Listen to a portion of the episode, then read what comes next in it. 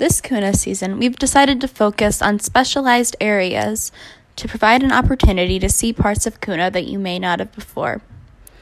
In this episode, we're going to focus on ICJ, or the International Court of Justice.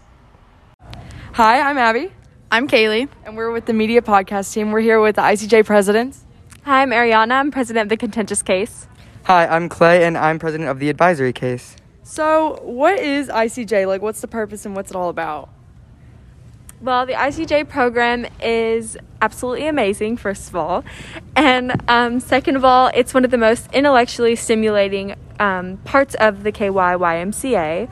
We learn a case every single year and then debate that case respective to the countries within the suit. And um, by far, participation in the ICJ is one of the most intellectually stimulating and demanding, though also incredibly rewarding program within the KYYMCA Kuna conference. I highly encourage you all to attend the showcase round tomorrow morning at 7:15. Um, and if you enjoy law at all, um, definitely look more into the ICJ program. So I'm not really sure if you like exactly answer this, but like, what's the difference between just like ICJ and then regular like debate?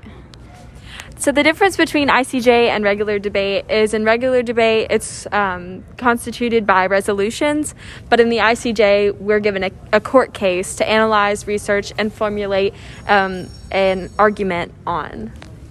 Right. So, um, about a month before the conference, all of the team ICJ teams receive either the contentious or advisory case, and it's about usually 150 to 250 pages. Um, they read that, annotate that, and then create oral arguments and memorials um, to then debate at Kuna. Then you get a month of preparation, and it's a lot of work, but it's super fun and rewarding, like I said. So, what's the difference between advisory and contentious? So, an advisory case is not um, kind of set in stone two different set sides. In an advisory case, you are advising the United Nations General Assembly to um, kind of determine which route they should take on a specific issue. Um, and then Ariana can tell you a little bit more about a contentious. So for the contentious case, um, there are two clear sides, um, applicant and respondent, but that's also applicable in the advisory case. Though the difference is, is that normally it's a suit against another country that there are very clear intentions and um, reparations for the actions of the country that need to be um, dealt with in order to preserve justice for the countries respectively and the United Nations as a whole. Thank you all so much for answering and meeting with us today. It was so awesome to hear about the program that you're a part of. Of course, thanks for having yes, us. thank you very much. Hi, I'm Abby, I'm Kaylee. and we're here with. Ria ready? Iman Saeed. And Tal Assad.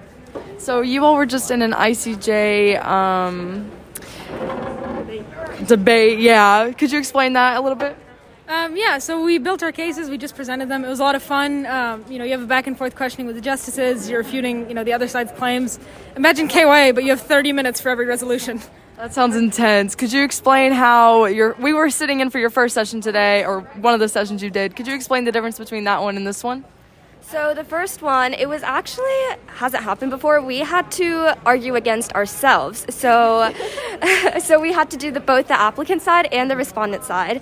This time we were going against Lafayette High School, and they were really good. And we also did better. We were on the respondent side, and they were on the applicant side. So, could you explain the difference between the respondent and the applicant?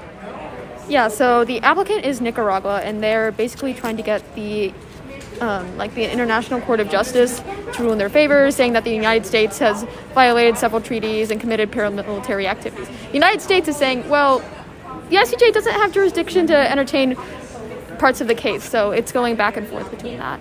Okay, interesting. Do you have anything to say?